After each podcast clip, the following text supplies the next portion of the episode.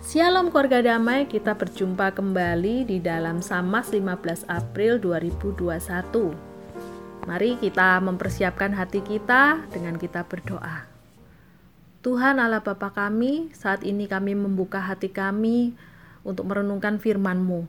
Biarlah firman Tuhan boleh menjadi sumber kekuatan kami, menjadi perisai yang boleh melindungi perjalanan kehidupan kami ini sehingga kami menjadi orang-orang yang tidak mudah digoyahkan di dalam mengikut Engkau ya Tuhan.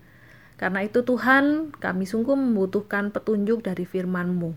Kami membuka hati kami untuk diisi dengan firman Tuhan. Di dalam nama Tuhan Yesus kami berdoa. Amin.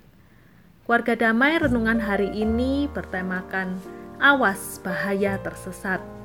Firman Tuhan diambil dari 1 Yohanes 2 ayat 18 hingga 25 saya akan membacakannya buat kita sekalian.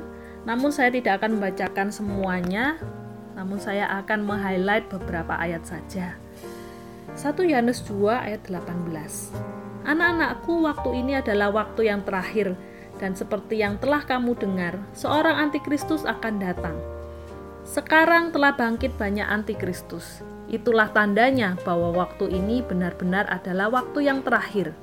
Memang mereka berasal dari antara kita, tetapi mereka tidak sungguh-sungguh termasuk pada kita.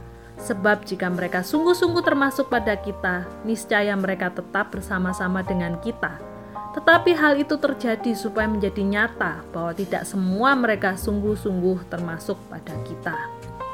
Ayat 22, Siapakah pendusta itu? Bukankah dia yang menyangkal bahwa Yesus adalah Kristus?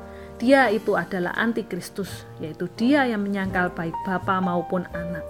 Ayat 24, dan kamu, apa yang telah kamu dengar dari mulanya, itu harus tetap tinggal di dalam kamu. Jika apa yang telah kamu dengar dari mulanya itu tetap tinggal di dalam kamu, maka kamu akan tetap tinggal di dalam anak dan di dalam Bapa. Sedemikian jauh pembacaan firman kita pada hari ini. Keluarga damai, siapakah yang disebut dengan si penyesat atau antikristus? Ayat 18 dengan jelas menyatakan, Siapakah pendusta itu? Bukankah dia yang menyangkal bahwa Yesus adalah Kristus? Dia itu adalah antikristus, yaitu dia yang menyangkal baik Bapa maupun anak. Antikristus adalah dia yang menyangkal bahwa Yesus adalah Kristus. Jika dia menyangkal Yesus sebagai Kristus, maka dia menyangkali Yesus sebagai Tuhan dan juga Raja di dalam kehidupannya. Dan firman Tuhan juga berkata, seorang yang menyangkali Kristus sebagai Tuhan, maka dia pun menyangkali Bapa. Lalu siapa sih yang disebut dengan antikristus ini? Apakah orang ini juga sudah datang di masa kita?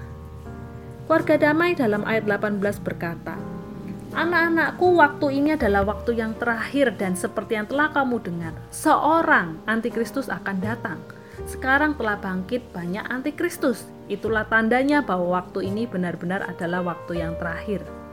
Warga damai, kata antikristus yang muncul dalam klausa kalimat yang pertama dalam ayat 18 tadi, menunjuk pada pribadi secara tunggal, sebab dia berkata merujuk pada seseorang kita memang tidak tahu siapa orang ini, namun yang jelas jika orang ini muncul dikatakan maka inilah tandanya waktu-waktu yang terakhir.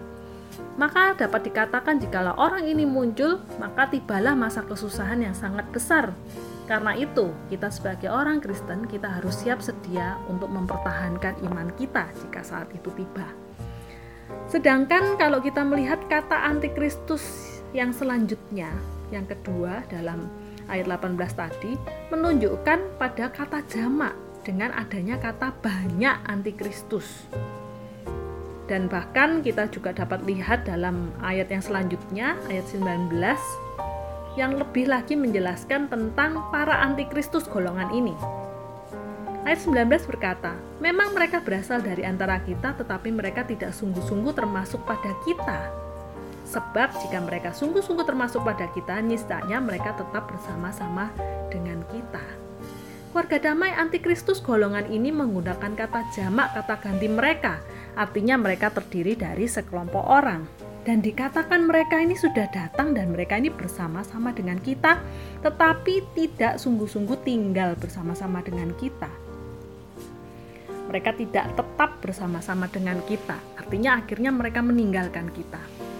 Keluarga damai mereka ini adalah orang-orang yang juga pada akhirnya mempersiapkan jalan bagi seorang antikristus yang akan datang.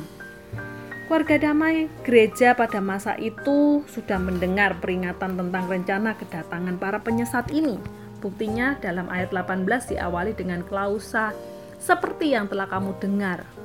Artinya, pada masa itu gereja sudah mendengar bahwa akan ada kedatangan para para para penyesat yang akan hadir di kalangan gereja. Sehingga gereja sebenarnya sudah mendengar peringatan tentang ini. Akan tetapi apa yang terjadi warga damai? Bukankah ada begitu banyak pengikut Tuhan pada masa itu yang akhirnya meninggalkan Tuhan karena mereka disesatkan oleh orang-orang ini Ketika kita merefleksikannya dalam kehidupan kita masa ini, bukankah banyak orang-orang yang mengaku dirinya Kristen, namun mereka sebenarnya masih memiliki prinsip-prinsip iman yang tidak benar. Banyak orang, atau mungkin bahkan kita sendiri, mendapati kawan-kawan kita. Mereka mengaku dirinya sebagai pengikut Tuhan, menakan tetapi di dalam dirinya sendiri, mereka masih sungguh-sungguh meragukan apakah Tuhan itu benar-benar ada. Bahkan mereka masih meragukan apakah Yesus sungguh adalah Tuhan dan apakah Yesus sungguh-sungguh telah mati dan juga bangkit. Ada berapa banyak orang-orang yang mengaku dirinya sebagai orang Kristen, namun dia masih berpikir bahwa keselamatan itu tidak harus melalui Yesus sebagai satu-satunya jalan, ada cara-cara yang lain. Bahkan keselamatan jalan-jalan keselamatan yang ditawarkan melalui ajaran-ajaran yang lain. Bagi mereka itu adalah hal yang mungkin sama dengan apa yang diajarkan di dalam jalan kekristenan.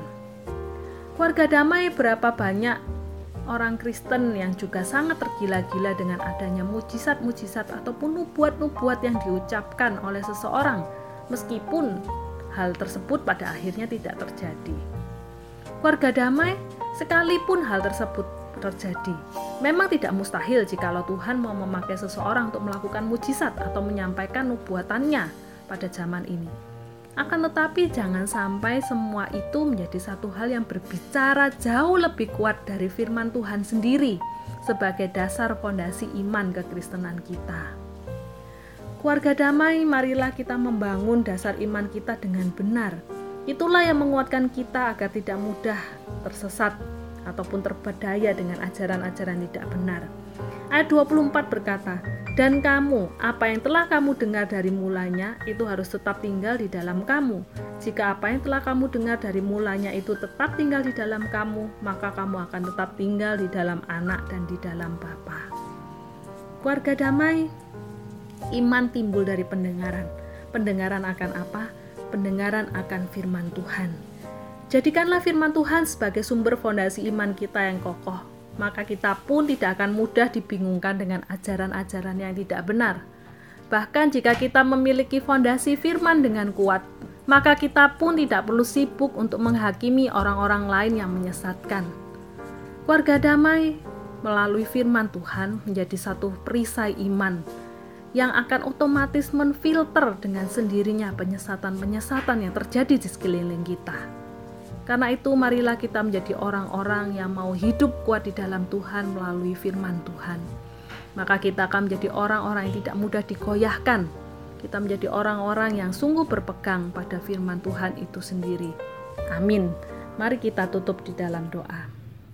Tuhan Allah Bapa kami, Terima kasih jikalau Engkau memberikan firman Tuhan sebagai sumber perisai dalam kehidupan kami, yang boleh menuntun hidup kami di dalam jalan kehidupan ini agar kami tidak mudah diombang-ambingkan Tuhan dengan ajaran-ajaran tidak benar.